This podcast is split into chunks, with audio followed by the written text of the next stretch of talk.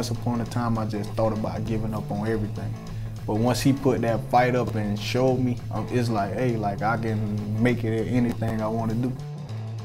I'm all excited thinking like, I'm gonna come back home and, you know, I'm gonna tell them the good news. And like the same day I signed, like, you know, like my mom called me like, hey, like your brother just passed.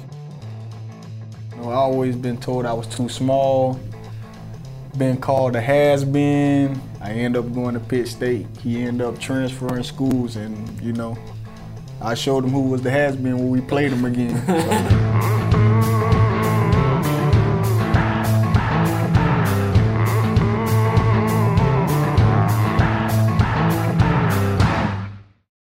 Welcome into the lounge for another week with another great guest. Yeah, this is a guy that's been blowing up the practice field. Everyone's excited to talk to him. Scored a touchdown in the most recent preseason game against the Colts. Uh, all arrows are pointing up on this guy, wide receiver John Brown. Yeah, I thought I didn't know if you were going to say John Brown or keep saying this guy. The, uh, you know, well, people know what it is. You know, I don't need to like.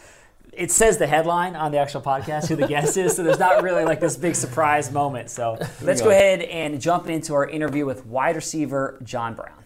Well, we are thrilled to have the toast of the town. Yeah, everybody's talking about this guy. John Brown. Everybody, you know, everybody wants him on, his, on their fantasy team, myself included. My mm-hmm. draft is coming up, John. I'm just saying.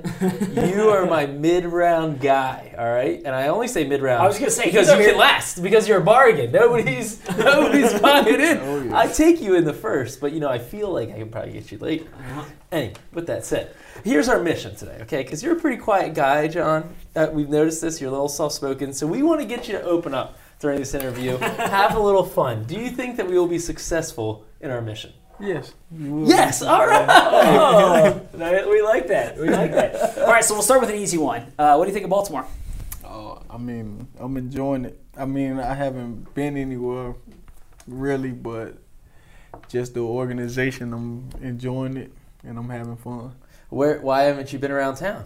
I've just been focusing on making plays right now. All right, I mean, I guess that's a pretty good excuse. Yeah. That's pretty good. Are you are you a seafood guy though, or are you gonna? Oh yeah, of course I am. I'm big on seafood. Crabs? You know how to pick a crab? Nah, I don't. But I I tried. I've been struggling. I went to Jimmy um. Jimmy Seafood. Yeah. yeah. I kind of struggled with that. Yeah. Did you have someone teaching you? Because that's the first thing when I did it for the first time. Like the waiter actually came and like showed me the ropes. Did you have anybody give you a tutorial? Yeah, they showed me, but I'm I'm still struggling. So yeah. I'll get it. Well, here's the thing too: is you don't want to cut up your hands. Yeah, I mean, that's your true. Your livelihood is your hands. Yeah. So you start getting the cuts with the Old Bay in there. It starts to sting a little yeah, bit. Yeah, here's the here's the difference. Just John saying. John's tougher than you are. Well, that's that, true. That's so, John, we want to, you know, there's always uncertainty in free agency, you know, in, in picking between teams. What was it, did you feel like in the end that made you say, you know what, I want to come to Baltimore? Um, what made me decide Baltimore, you know, great friends with Tony Jefferson. We played in Arizona together. You know, he had a lot of great things to say about, you know, this organization and also, you know, looking at a Super Bowl M V P. Most people don't get that chance to play with a quarterback like that. Mm-hmm. So, you know, I just took advantage of the opportunity. Right. Was it, you know, I kind of want to dive into that process for you. Like, was it, it's easy when you have a friend that says, hey, I'll vouch for this team and this organization and all that, and, and Tony. But were you struggling with the decision? It's moving from one part of the country to the other. Um, just take us through that, like, thought process. How many teams were you talking to at that time? Um... Yeah, it was kind of a struggle. You know, I was only talking to three teams. Well, two at the time. I was talking to Buffalo Bills and the Oakland Raiders. Mm-hmm. And, you know, as soon as I was about to decide to go with Oakland, that's when Baltimore called. Nice. Ooh, so well, just they, we, we got nick you just in the nick of time. Yeah, so, you know, I kind of, like, held back and, you know, I thought about it. It was kind of tough what decision I wanted to make.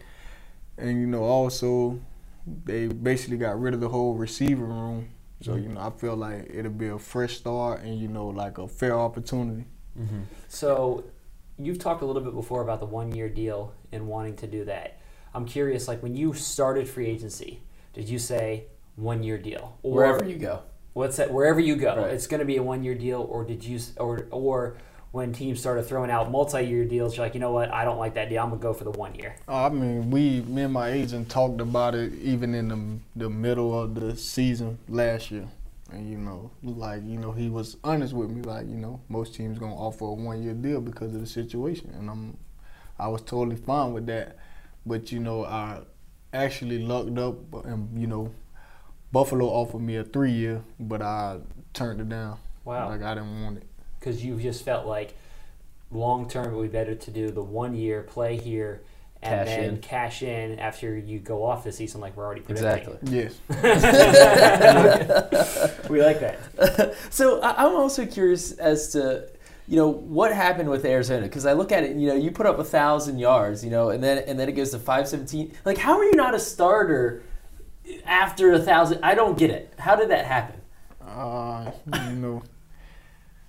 It's just it's just tough, you know. That's a situation I'd rather not talk about. I got you know, you. I'd rather just leave it where it's at. But, I got you. you know, mm-hmm. It's different reasons. How, how much are you? How much does that motivate you now to show, you know, by all, you know, you're going to be a starter here, right? You're going to be a top one of the top guys here. You and Crab and Willie, you know, are going to be the top dudes. How much does it motivate you to say to the league, you know what, I'm a starting caliber guy?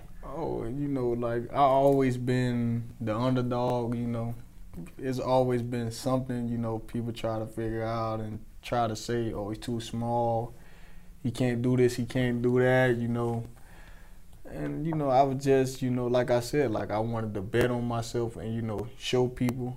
And, you know, you mentioned me, Crab, Willie, and, you know, you can't forget about Chris Moore. Right. The dude who made a lot of plays in this camp, too. Yep. So you, it's just, it's all exciting. Yeah. So you talk about uh, you're, you basically kind of being doubted. For fans that don't know your path to the N F L, you went from Mars Hill, then you went to Coffeyville Community College, and at Coffeyville you weren't actually in playing in games, you were playing in practice, and then from there you got noticed in practice yes. and went to Pittsburgh State. Yes. Do you ever think about that path? There's not too many guys that went from the, there's not the Mars Hill, Coffeyville Community College, Wait, Pittsburgh State pipeline. Coffee, you, at a community college you weren't getting in games? Hold on a second. Yes. That's um, the, that part's true? He wasn't lying, that part? No, he's telling the truth. I did my research. Yeah. I did my research. And um, the, the thing with that was, you know, back then when I was out there, it was um only a twelve-man out-of-state rule.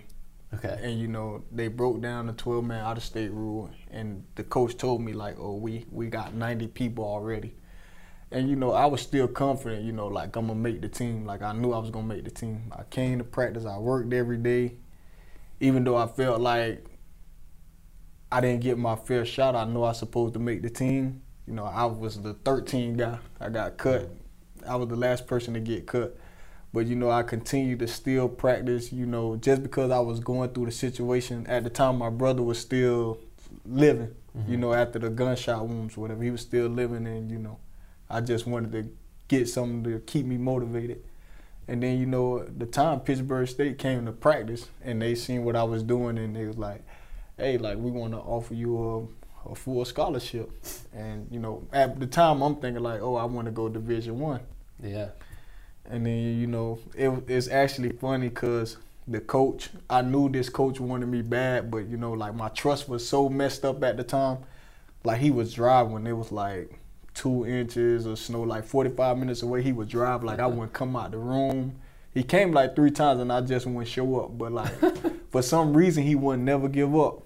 And then, you know, like, I'm still thankful that, you know, that he – put his trust in me. All right, he was persistent. That's yeah, kind of like is, us in this interview. Yeah, right? this, is, this is your coach at Coffeyville who yes. did that? So no, he, no, my no, coach no, at Pittsburgh State. Oh, Pittsburgh State. Yeah, Coach Beck. So bad, right?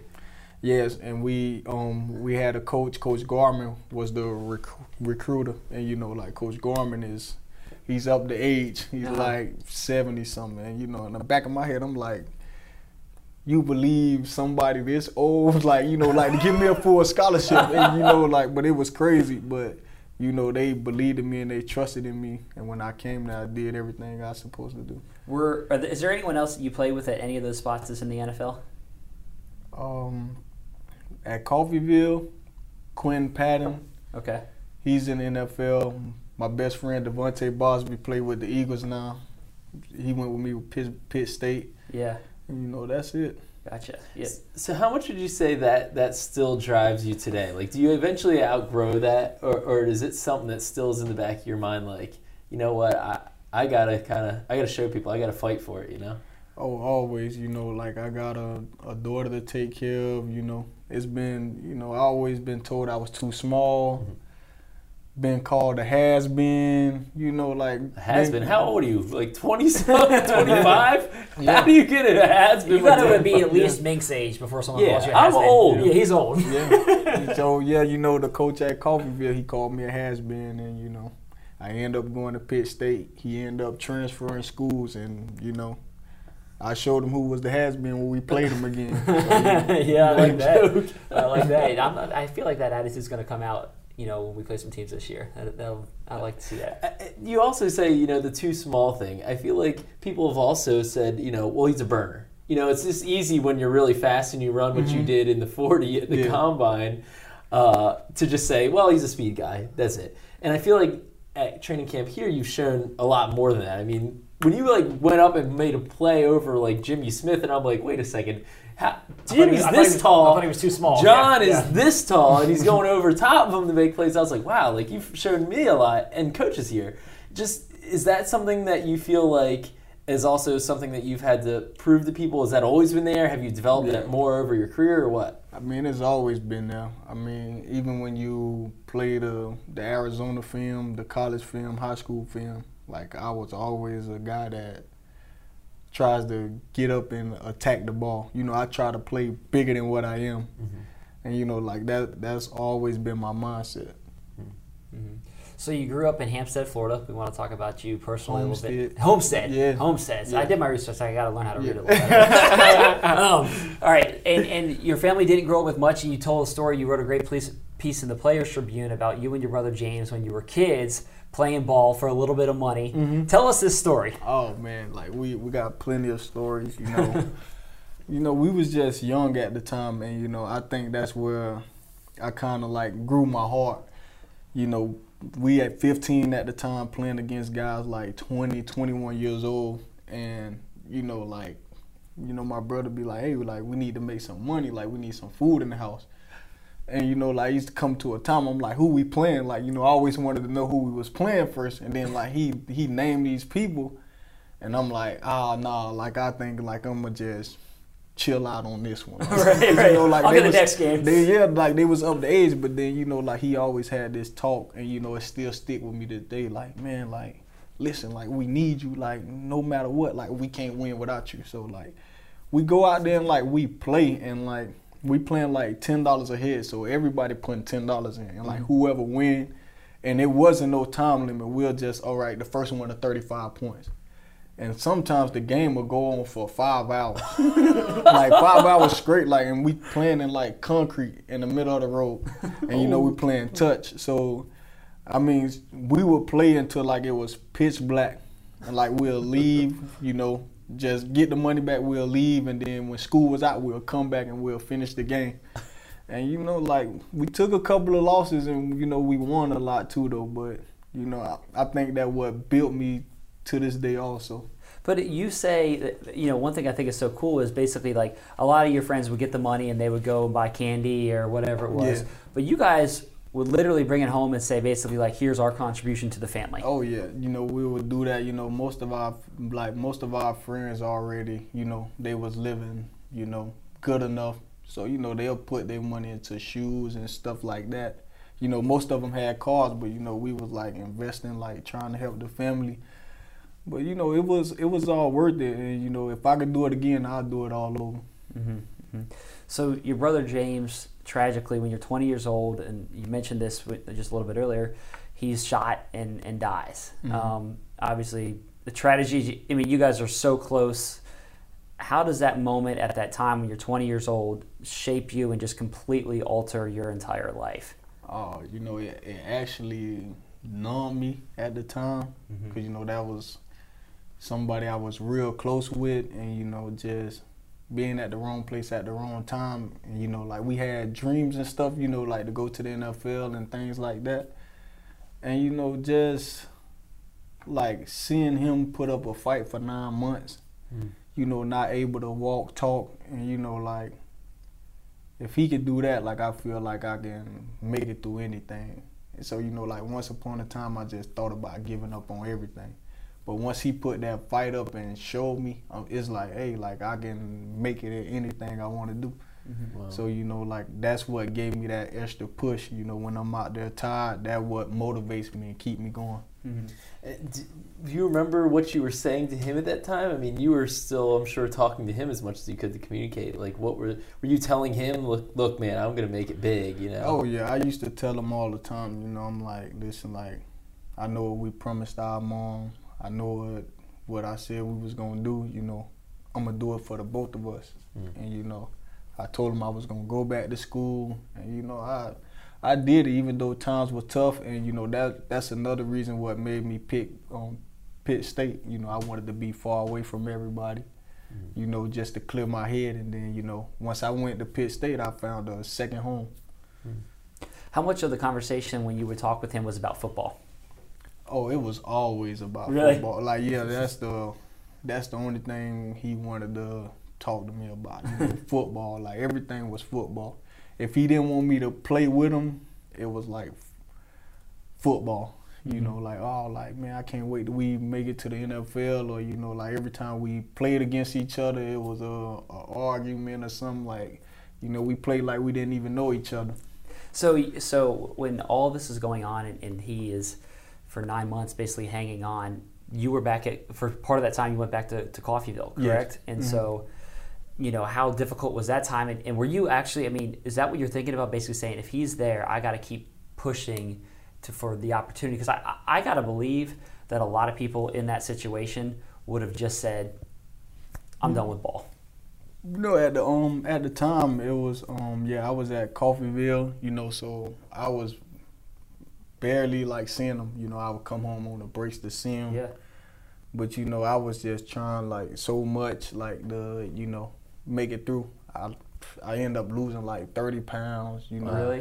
Yeah, I lost a lot of weight, and then, you know, like, I guess he hung on, and once I decided to sign my contract with Pitt State, you know, like, I'm all excited thinking, like, I'm going to come back home and, you know, I'm going to tell him the good news. And, like, the same day I signed, like, you know, like, my mom called me, like, hey, like, your brother just passed, you know, like. And, you know, I'm telling my mom, like, I just signed my contract, whatever. Like, I just signed a scholarship, yeah. you know, and stuff like that. And, you know, she was happy. She was on her way up there to go tell him. So when she ended up going, that's when she got the bad news. Wow. So, I mean, describe that day. I mean, that's like the ultimate high and ultimate low. Yeah. How, what did you do when, when she told you that? What can you take us inside that day a little bit? Uh, I didn't, you know, I didn't believe it, though. You know, I had, like, some great friends, you know, like Trevonnie Holmes, you know, they, they took good care of me, you know, like, they made sure, like, my head was leveled. And, you know, at the time, like, we didn't have the money, so my mom was trying to, like, find money, you know, to get me home. Mm.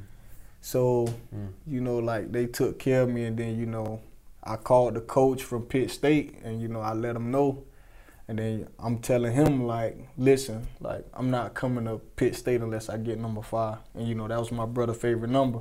Mm. So he was like, hey, like, I'll call you back. And, you know, he called me back in, like, two minutes and was like, hey, number five, yours. And then I get on Facebook, and then, like, all these players from Pitt State, they writing me, like, oh, like, we family. But, like, I never met these dudes yet. Wow. So, you know, like, they made me feel comfortable. Yeah.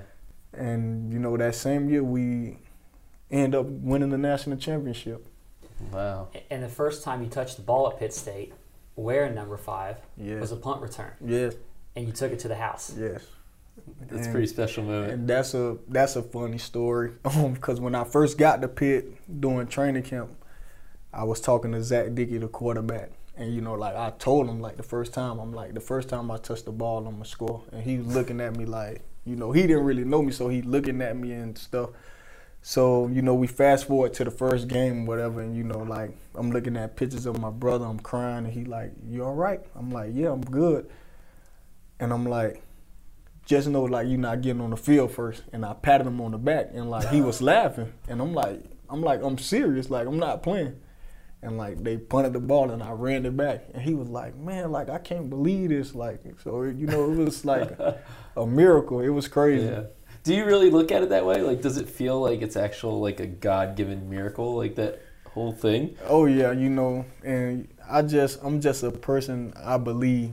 Yeah. And you know, so that was a, you know, great experience, and you know, I'm still continuing my journey to keep him happy.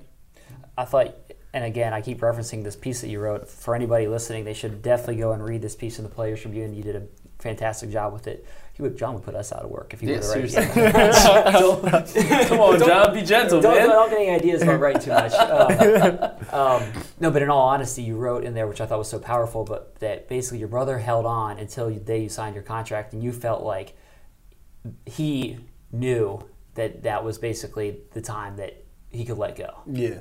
Like, that, kind of talk about that, and, and basically knowing that he was pushing you, even though we couldn't say anything, mm-hmm. but he was pushing you during that entire time. And when you finally got what both of you had talked about for so long, that's when he finally felt like this is the time. Yeah, um, you know, every time I went back, you know, like my mom would like, he would have his days, you know, he would try to talk, he would move his mouth, but you used to have to try to like look hard to try to see what he was saying, but you really couldn't understand. So my mom, like most days, like when they go, like he wouldn't talk.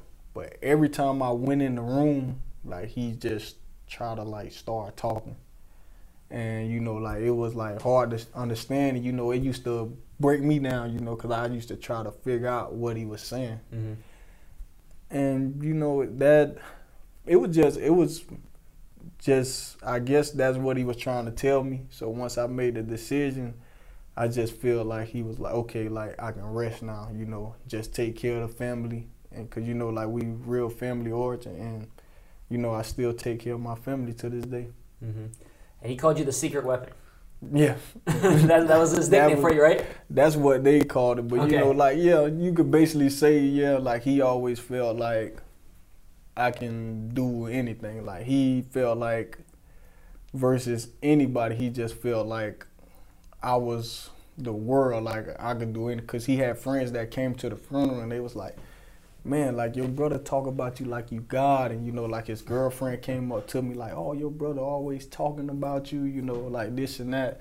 So, you know, that's what, you know, kept me lifted. Right. Well, the secret's out on you now, John, in terms of football, on the football field. Yeah. You made that ridiculous catch on Monday Night Football against the Colts.